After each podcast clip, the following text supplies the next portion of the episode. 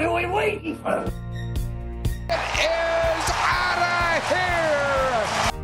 He's in, baby! We are going in! Two years high school football, varsity. We're playing with some jam in here. Let's go. Gets a block! Are you kidding? DeSean Jackson still not in and now in for the touchdown, no flags. Two, one. What's going on, guys? Got another edition of Conner Mark Show alongside Mark Rogers. I'm Conner Gabe. We Got a special guest, Phillies um, social media intern Graham Foley. We had him on the show before, but he's making a, another appearance. How you doing? Doing well. I mean, I keep saying I'm doing well just naturally, but really, I'm just in a cycle of pain. It's, it's constant pain with the city. It never gets any better. It's, it's hard to be a Philadelphia sports fan right now. it really is hard. We're going over basically the Phillies' disappointing end of the season. Obviously, they missed the playoffs uh, for the ninth straight season. Also, the Eagles, who uh, did not win or lose Sunday, they tied the Cincinnati Bengals and now are 0-2 and 1 on the season. But first, uh, how are you doing? And I'll touch, ask you about this internship. Obviously, the last time we talked, uh, it was probably it seemed like it was probably a couple weeks before this pandemic hit. So you're getting ready for the internship, and then the Phillies took a, obviously a, it seemed like a couple month hiatus as the MLB tried to figure out the situation uh, with the coronavirus. They came back; it was a half a season. So what was it like being with the Phillies throughout the year and uh, interning, you know, with the team? Yeah, it was kind of a roller coaster. I think on the surface, I was pretty disappointed that I wasn't in the ballpark every day, meeting the players, being in the locker room, being on the field and stuff like I was expecting to. But uh, in the end, it was a really cool experience, and uh, it was really like I guess challenging professionally to have to totally adapt everything I was supposed to do and um, and just kind of learn on the fly. So we definitely learned a lot from it, even if it wasn't what I expected. Uh, but yeah, when we talked last, that was like mid March.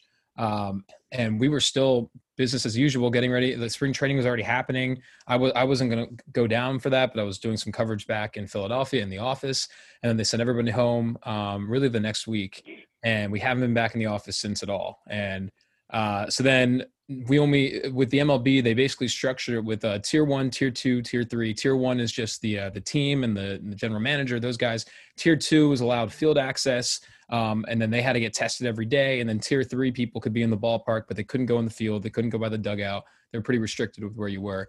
So we only had one person in our social team that was tier two that could be on the field doing content, and that was my boss Megan. So I didn't get to do any of the social stuff that I expected to do. And uh, during the quarantine period, we were just trying to come up with stuff that'd be interesting when there was no baseball, and people always in our mentions like, you know, bring back the game, whatever. But you know, we couldn't do anything about it, and uh, so it was just a lot of adapting, trying to figure out what would work uh, while we had no baseball, and then uh, when baseball came back, still working from home, so be live tweeting from home, working on Instagram. I did a lot with Phillie Phanatic's Instagram, which was fun. So I got to go into the ballpark a couple times and like ride around the Fanatics ATV and record stuff from his point of view. So it ended up being pretty fun. Still, I had all these great moments, but just a weird, weird season, and mostly all from home. Yeah, and, and you know, Graham, with you touching on everything, obviously, with the season being you know turned around um, just due to this pandemic, and and me not being um, you know at the last interview. First, just want to say again, appreciate you coming on and, and appreciate your time, but you know, not not trying to grill you too much on the job here and make it like an interview, but you know, you know, maybe tell the audience a little bit like what you were doing on a day to day basis and how maybe what your expectations again you may touch on this a little but before going in and then kind of how your duties changed with the coronavirus and, and with all the restrictions put into place Yeah, um, as a member, I'm, I'm technically a marketing and new media associate, is what my official title is. But uh, marketing and new media is just the department that has advertising, then it has social media. So I was really just on the social media team. Um, so there's some kind of you know back end intern stuff of getting analytics for our different sponsored posts and keeping a calendar of which giant home run replay we had to do and you know stuff like that. Um, but then there's gonna be a lot of fun stuff where we have a team of four people and we're to rotate of um, someone live tweeting from the press box every game, someone, um, one or two people on the field doing what we call live content, which is anything for the Instagram story or any kind of horizontal videos that we're to put on Twitter or Facebook if it's something like that. Uh, keeping up with the sponsored posts um, and just trying to figure out fun stuff that kind of had to do with the team, whether it was a video idea or graphic idea or coming up with a copy for something. Um, but yeah, once the pandemic hit and we were all kind of at home, you know, there was still once in a while you could think of a funny tweet to do or something that had to do with the pandemic. Or we came up with um, different games we put out every Sunday where people could do crosswords that were Phillies themed, and we put Geico sponsoring on that, and um, little things like that we had to come up with uh, just about day to day. So we basically a day to day would just be you know handling the the sponsorship stuff, the day to day boring stuff, and then just kind of getting together, talking about ideas, what we can do, what we can't do, um, how we just different approach different things, and then from there, I really did have to get creative of what kind of content I could bring to be different than my three coworkers who've been doing social media for longer than I have. So with a journalism background, I was able to take our blog that we have um, through the Phillies and kind of expand that. So I was writing stories on the front office, writing stories about you know the top five mustaches in Phillies history because Rhys Hoskins grew a mustache and just little things like that that people seem to like. Um, and then I also started a, a podcast too called the um, Phillies Throwbacks podcast, where I got to interview a bunch of players from the 1980 Phillies and uh, basically made like an audio documentary of the 1980 season, which was really time consuming, really difficult, big project that I kind of took all on my own, but it was really rewarding and fun. And so that spent that took up a lot of time during my day when I didn't have a lot to do until the season came back. And when the season came back, it's a lot of just, you know, posting the lineup, um, posting all the sponsorship stuff, getting photos from whoever's the photog at the game and coming up with captions and uh, just kind of going throughout the game and making sure everything's updated and everything's funny, and whatnot. Uh, and the tough part too is kind of measuring the mood of the fan base because sometimes you know they want you to hammer home nine out of ten wins and ever everything's easy, and then you know you, you lose a doubleheader to the Nationals with the playoffs on the line and nobody wants to hear from you. So it's tough. I wrote a whole playoff script for our playoff hype video, which never got to see the light of day that Larry Anderson would have narrated, and I had so much fun with that, but that's not going to be anywhere. So yeah, that it really it's fun because the job really changes every day, and there's a little bit of different stuff to do. But it's all about just kind of getting together with the team and coming up with different ideas. Yeah, I want to ask you about the 1980s project. Um, I, I saw that when you put this on Facebook. I had a chance to look at it. You did a really good job. Really, I know what we grew up on obviously was the 08 team and how you know that dominant run was from obviously 07 to 2011, and and looking at all those guys. We obviously weren't born in 1988. Really didn't have an idea to watch that team live. Was it like kind of you know interviewing those guys and and talking about their experiences and really you know that whole experience of putting that project together and uh, and sharing it with you know the Philly fans. Yeah, it was really cool. And I, I, you know, you said it too. Like we grew up with that 08 team and, you know, that run from 07 to 11. Like those are the teams that I know without having to look anything up because, you know, we lived it and that was everything back then to us. So the 80 team, I didn't know that much about. And the, the idea came around, I just thought there's so many resources. The Phillies are really good at keeping their alumni close and having good relationships with them that there's so many, so many stories to tell if I could just talk to these people. So I wanted to come up with some kind of thing. I didn't know what the story would be. And then my boss Megan mentioned, well, it's the 40th anniversary of the 1980 team, and they weren't going to have their big reunion that they that they wanted. So this was kind of an opportunity to do something for them. And so then I really had to just start doing some research because you know the you know the basic things that Mike Schmidt was the MVP and Tug McGraw got the final out and uh, they beat the Royals, but you know I didn't realize just how crazy that whole run was, and that you know the the manager blew up on them in August, and Ray Didinger said you know put the tombstone on the season, and there were six games out of first place, and they clinched in the last game, day of the season. They they're matched up for three games against the one team that they had to beat, and then the uh, the Astros series that four of the five games went to extra innings, and it took a, uh, a Pete Rose uh, when the Phillies were down to their last strike, coming home and slamming Bruce Bochy at the plate to put it go to game five, and then a rookie who came up in September started game five, and it was just all this crazy stuff. Um, so yeah, it was it took a lot of research to figure out what I needed to know about that team because um, I didn't want to you know talk to a guy like Mike Schmidt and just not know what I was talking about and have him kind of see right through that.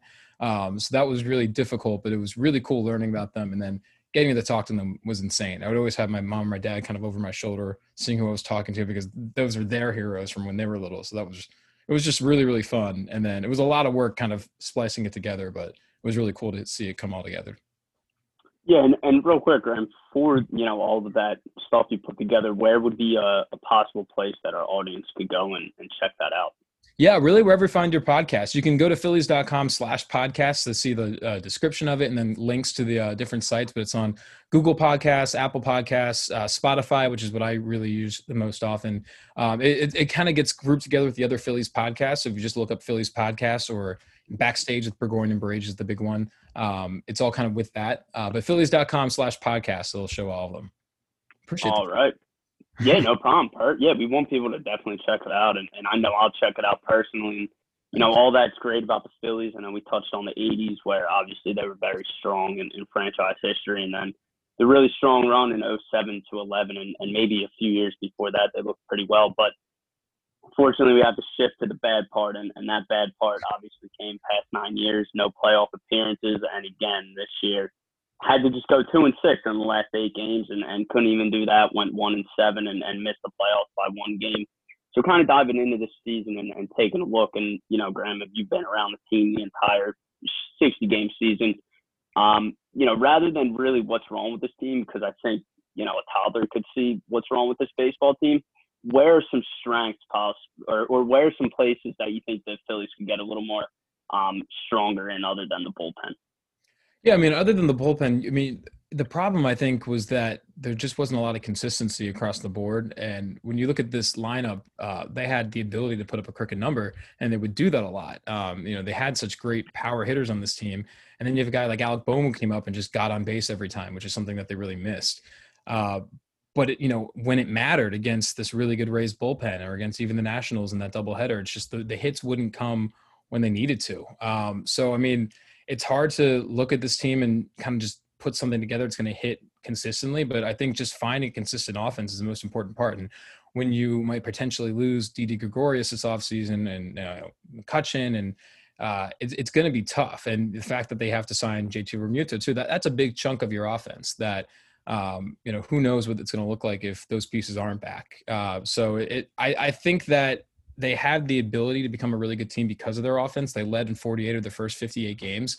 Um, but I think there are so many squandered opportunities, like having the bases loaded with one out and the top of the um, of the eighth inning, extra innings in the second game of that doubleheader against the Nationals. If they win that game, they're in the playoffs. And instead, they couldn't hold the lead. And you can blame the bullpen, but you know you got to you got to hit when the Ducks are on the pond. Um, so I think you know the, the, bullpen is obviously the bigger issue, uh, but they need more consistency with the bats, and uh, it, has got to come through next season with uh, guys like Scott Kingery or Roman Quinn, who or Adam Haseley, who you're not expecting a lot from, you need that more consistently. They don't need to hit home runs; they just have to get on base, and I'd like to see more of that.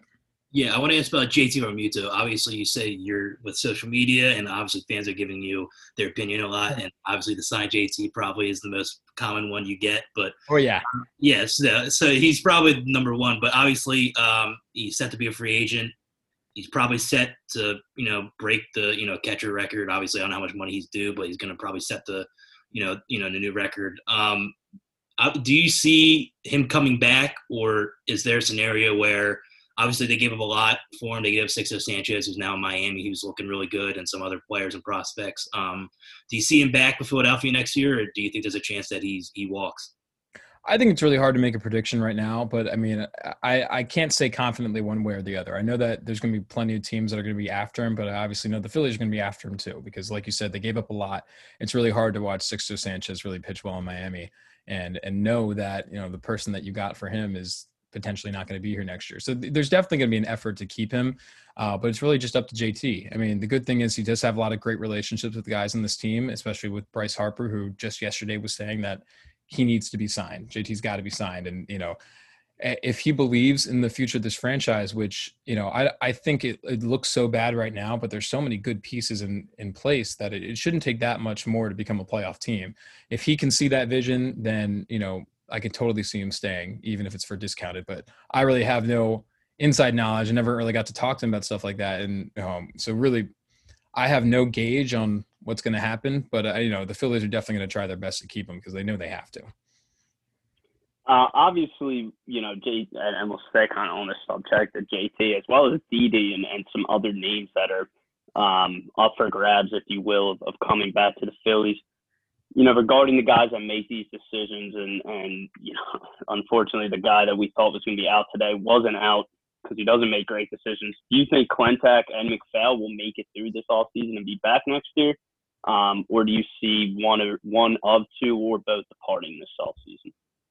And that's another thing too. I, I really don't know. It's it's it's tough because you know the Phillies do have a very much of a family atmosphere, and I could see that when I was in the office for just a few weeks, and so they really care about the employees they have and it's it, it's so simple to just kind of say fire this person fire that person and especially when um, you know gabe kapler gets fired after two seasons and you know, you know he kind of took the brunt of a disappointing team and now you're having the same disappointments that you know it, it logically looks like someone else would have to take the blame but I know they're going to think long and hard about this. It's not going to be anything that's going to happen really quickly. Um, but I really just don't have any idea if they're going to maybe just want to stick with the people they have that they care about and see what happens, or if they really need to make a change because they decide enough is enough. But yeah, there, there's really no way to kind of see what they're thinking, and you can hear conflicting reports. Um, you know, you, there's a report the other day that he, you know, he was gone. There's a report today that he's he's staying, and I really don't know either. Um, but I know they're going to think a lot about it because they don't make really decisions like this very quickly.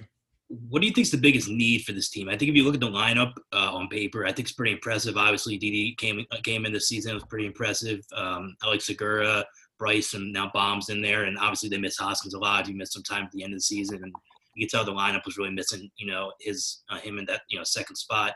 Uh, I know that we mentioned JT. He's probably gonna you know bring in a lot of money yearly if they bring him back in. And that now I don't know how that's going to work with the bullpen with trying to get, you know, bring other free agents in and not have a lot of money available. But what do you think is the biggest need for this, this team if they really want to go back to the playoffs after missing it for the past nine years?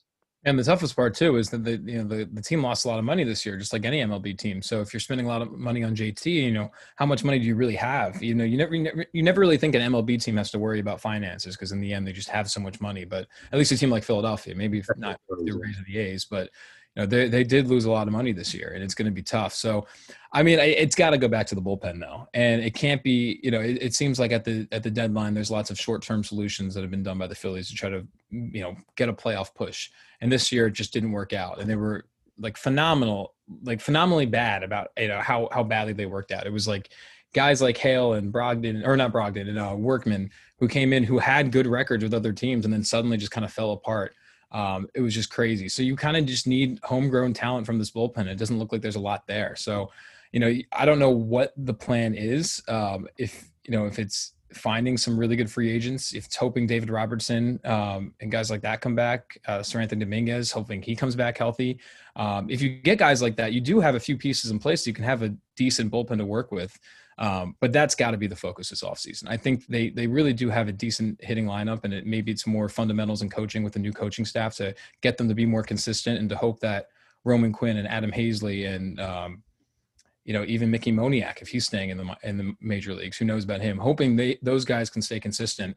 I think that's more of a coaching side thing. Whereas from the GM's office, it's got to be the bullpen building from the ground up because you know it, it's got to look very different next year than it looked this year. Yeah, and those are some you know crazy names that you just threw out there that were I think absent the entire season. In, in David Robertson, which was a big uh, free agent trade from the Yankees mm-hmm. uh, two seasons ago, and then Seranthony, who I'm pretty sure had Tommy John. So.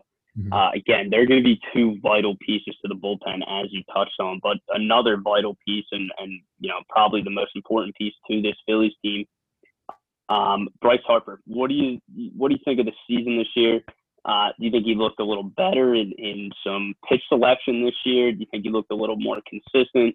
Um, you know, real quick, I'll, I'll, give my two cents. I think he looked wildly inconsistent this year, maybe the 60 game season. Um, I thought Hoskins looked a little bit better after that dismal second half of, of, the season last year, batting 150. So, what do you think those guys really look like this year? And, and do you really think that's going to carry the next year? And, and do you think um, these guys have some stuff to work on in their game. Yeah, I think in- inconsistent really is the word, and you know, to a lesser extent with Rhys Hoskins, because especially when the Phillies needed him, he really did seem to come up more often um, later in the 60 game season than we would have liked. But he definitely had great moments where he was starting to drive drive the ball to opposite field that he wasn't doing earlier in, in, in his career and in the season, um, and he was getting better defensively. That you know, you want to see that for a whole season, and the fact that you can't see that in a whole six game season is pretty disappointing. Uh, but at least he showed flashes of, of learning and adapting and getting better. Um, and with Bryce, it's it, it, it was kind of frustrating because he had stretches like you know the other night having two home runs that were mammoth home runs.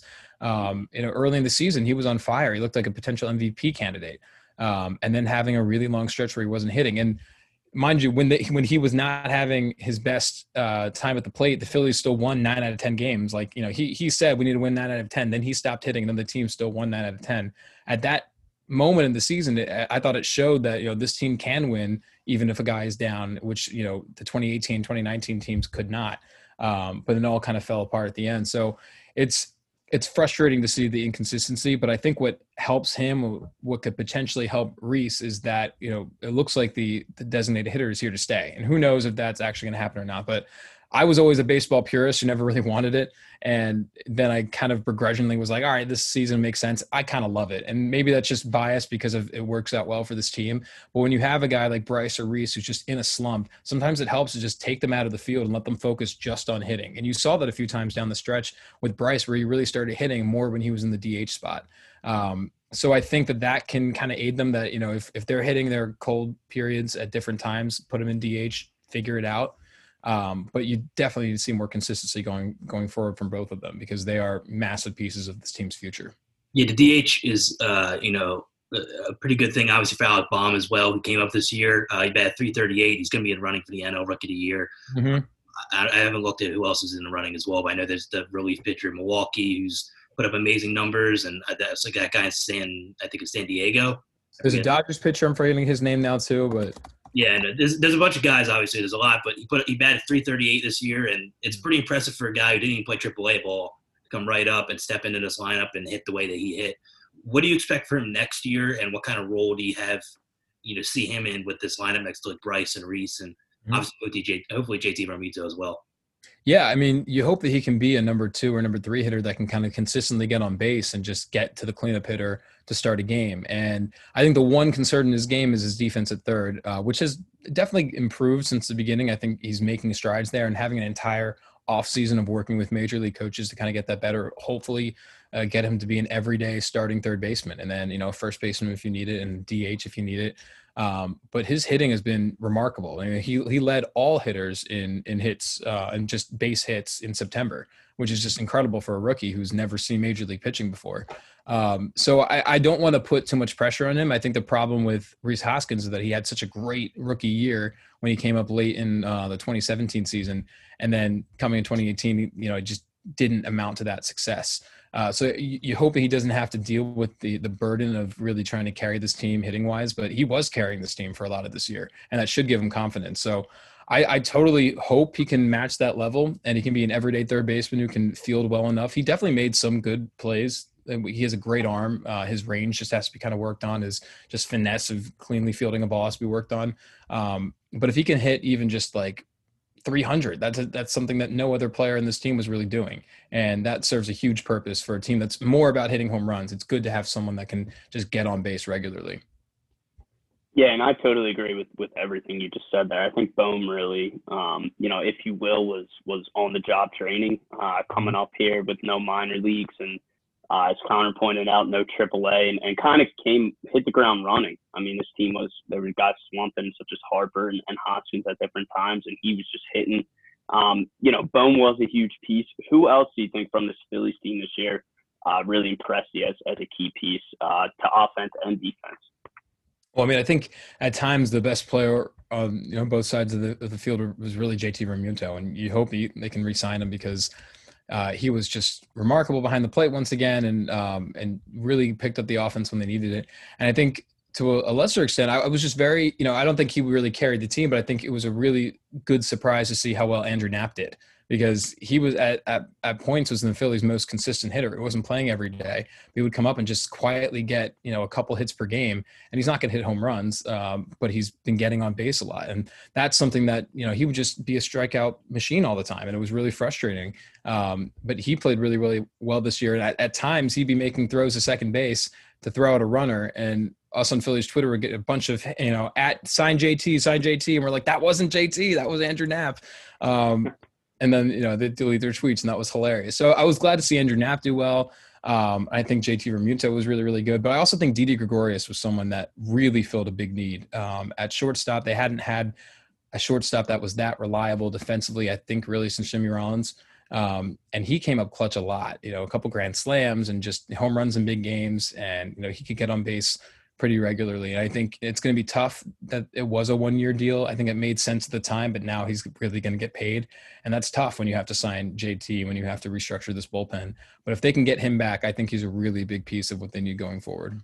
All right, let's get into the Eagles now because it doesn't get any more happier than this. Obviously, uh, they tied the Bengals yesterday.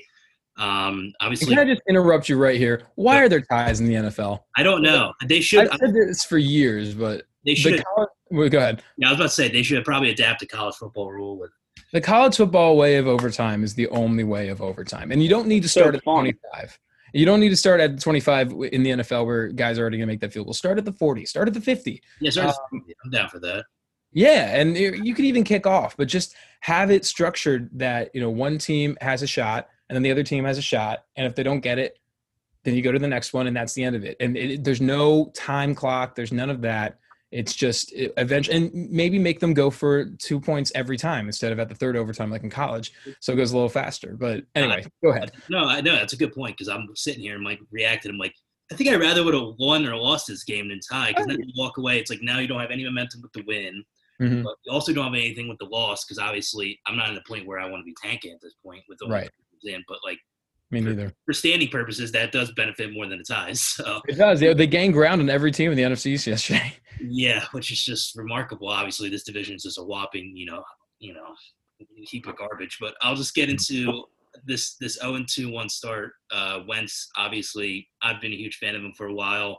I did not expect this type of season from him. Obviously, I had to get six interceptions in the first three games, which is usually he fumbles the ball a lot, didn't throw a lot of picks, and, and he's already almost to seven, which he had last year. So, what do you make of this whole start of this season? I know you you interned with them in 2018, so you have an idea of what this organization's like. So, what, what do you make of this whole messy of start, and do you see them being able to turn it around with this with the schedule starting to heat up? I think the only reason I have any faith they can turn it around is just because of how bad this NFC East is right now. I mean, if if there's a winning team in this division and now you have to face the 49ers and the Ravens and the Steelers eventually, um, I really wouldn't have any faith that they could turn it around because those are going to be extremely hard games to win. If you can't beat the Bengals, how can you, you know, how can you beat anybody?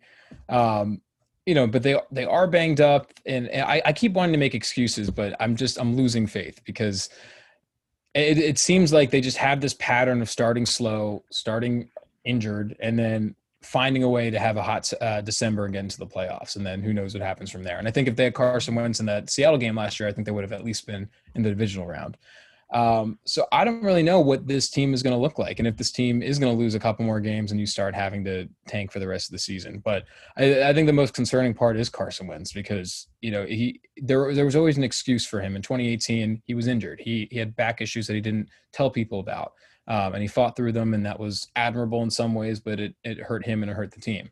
And last year, he really didn't have many weapons to work with. And I don't think he has many weapons to work with right now. You have an old DeSean Jackson who had to leave yesterday. Uh, you still don't have Alshon Jeffery, and who knows how effective he is if he's in. You lost Jalen Reagor. Um, the fact that, you know, high, what'd you say? Goedert got hurt as well. Goedert got her, and Goedert I think is really just a, such an underrated piece to this team, especially with the fact that you know Zach Ertz was getting doubled for nearly the entire game yesterday because they didn't have to worry about another really good dynamic tight end. They just had to worry about him, um, and they had to go to the rookie Hightower for a couple really big plays. Um, but you know, week one, it wasn't you know it, it wasn't really the the injuries that was you know forcing him to make those bad throws. And yesterday he had a bad throw to Ertz. It was just a bad throw. So I'm worried about his decision making, and I'm worried about what it means going forward. But you know, I I'm going to give it a couple more games before I really hit the panic button because, for one, this is an offensive line that's just atrocious and not what we were used to at the Eagles. And the fact that I, I think Jake Elliott at least has a shot at a 59 yard field goal if Matt Pryor doesn't commit that penalty yesterday. That's extremely disappointing uh, for a guy who has been expected to be the next guy up. And you know, when I was there, I was interviewing him about how he was getting mentored by Brandon Brooks and how he was going to replace Brandon Brooks one day, and he can be a center if he needs to, but he has not played at all. Um, and he wasn't starting against Washington, which is really concerning. Um, so anyway, going back, I just think that this is a team that has a lot of issues that kind of compound into Carson Wentz having trouble of making the right throw, making the right decision. So I don't want to put all the blame on him. Um, but I think it's all time that it's it's time that we start putting a little bit more blame on him and you know really holding him accountable to making the right decision and making the right throw and throwing the ball away when he needs to and starting to run earlier if he if he sees a hole. So it, it's tough and I don't know what the easy solution is for this team. Yeah, and I, I just want to, you know, real, real quick weigh in. Um, you know, I think that it is a culmination of a bunch of things to Wentz. Um, I love Wentz. I'm not trying to defend him till we die here. I think he should, should be held accountable for some stuff, but real quick in about a minute, I'm just going to break it down how I see it, and I totally agree with everything that you said. But if you think about it, this receiving core is so unreliable. I mean, you have DeSean Jackson. He's he shows up for games. He doesn't even want to play. He pulls himself out. He he's he's hurt. He you know Alshon. He could care less about getting on the field. Um, you know, Goedert goes out, then Howie Roseman starts, you know, this stuff with Ertz and, and Ertz is up for an extension and he, he's not thinking about paying him. I mean, it's just a culmination. Pederson doesn't let him go for it there. That just gives Carson the wrong message right away that you don't trust him. You draft a quarterback in the second round.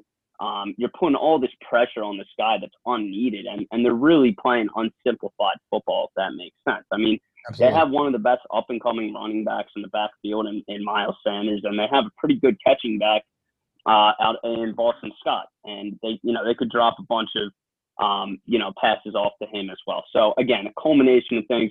Matt Pryor jumping early yesterday just completely screwed the field goal up. I mean, that was that was a head scratcher and, and something that really ticked me off to no end. But I totally agree with you. It's you know Carson does deserve some accountability, but the Eagles are not helping him out at here, and, and Howie Roseman has really found him. But um, you know, enough of me ranting on on what's going on with the front office and how they're treating um, Wentz. But you know, kind of moving into the next question, um, what do you think Doug really needs to to draw up here, or maybe talk with Wentz about um, of how to turn this game plan around, and again, simplify it with the pieces that they have remaining.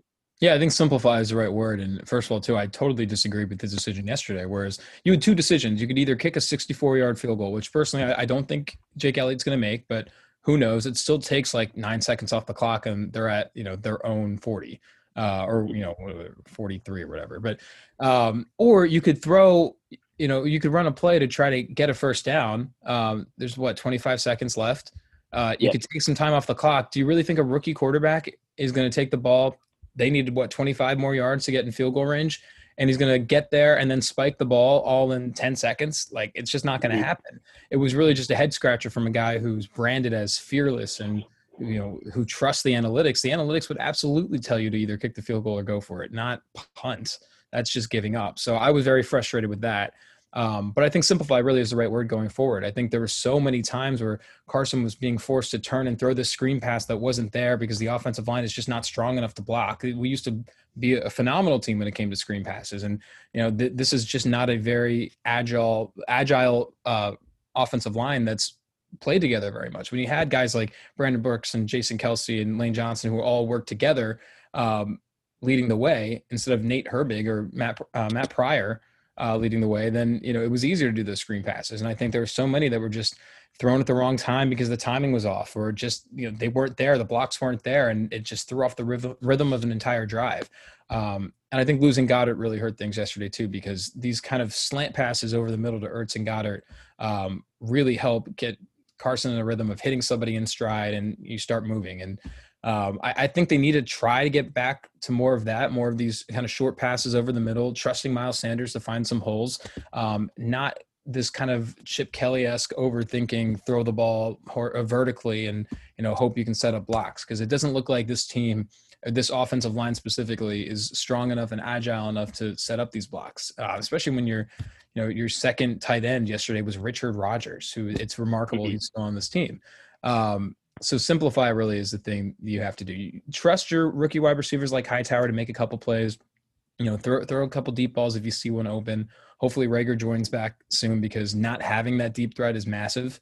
Um, but you really got to trust your tight ends, trust your pass catching backs like Boston Scott and even Miles Sanders to an extent, and just try to make the simple plays over the middle. And, and just I, I, can't I can't deal with these screen games anymore, and it just throws off the entire rhythm. Yeah. Uh, here, gonna do one final question. I want to ask about basically. Um, you know, the Eagles obviously have a tough schedule, like we alluded to before. Uh, San Francisco, even though they're banged up, still a really good football team. Pittsburgh, really good defense. Baltimore, obviously, they're one of the best teams in the league this could get ugly after a little while, obviously. And then you have later in the season, you have that three game stretch with was it Seattle, Green Bay, and New Orleans. Mm-hmm. So it's not getting easy at all.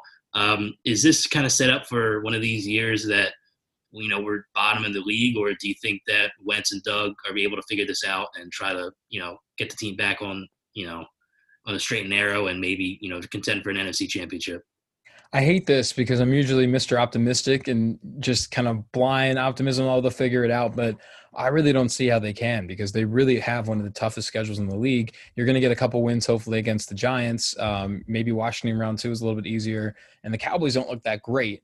Um, but basically, and then, you know, you get one game against the Browns. But, you know, I'm saying they get to play the Browns, but you know they, they lost to the Bengals, or you know they tied the Bengals, but they lost to the Bengals, uh, and the Browns handled the Bengals, and you know you then like you said it's going to be Seattle and then at Green Bay and then home for New Orleans, um, and Arizona too has been a really really good team. It's hard to see this team really getting it together. I think they can steal a win from one good team because you know I, I really still think that Carson and Doug are a really good combination, and, and Doug can find ways to win games.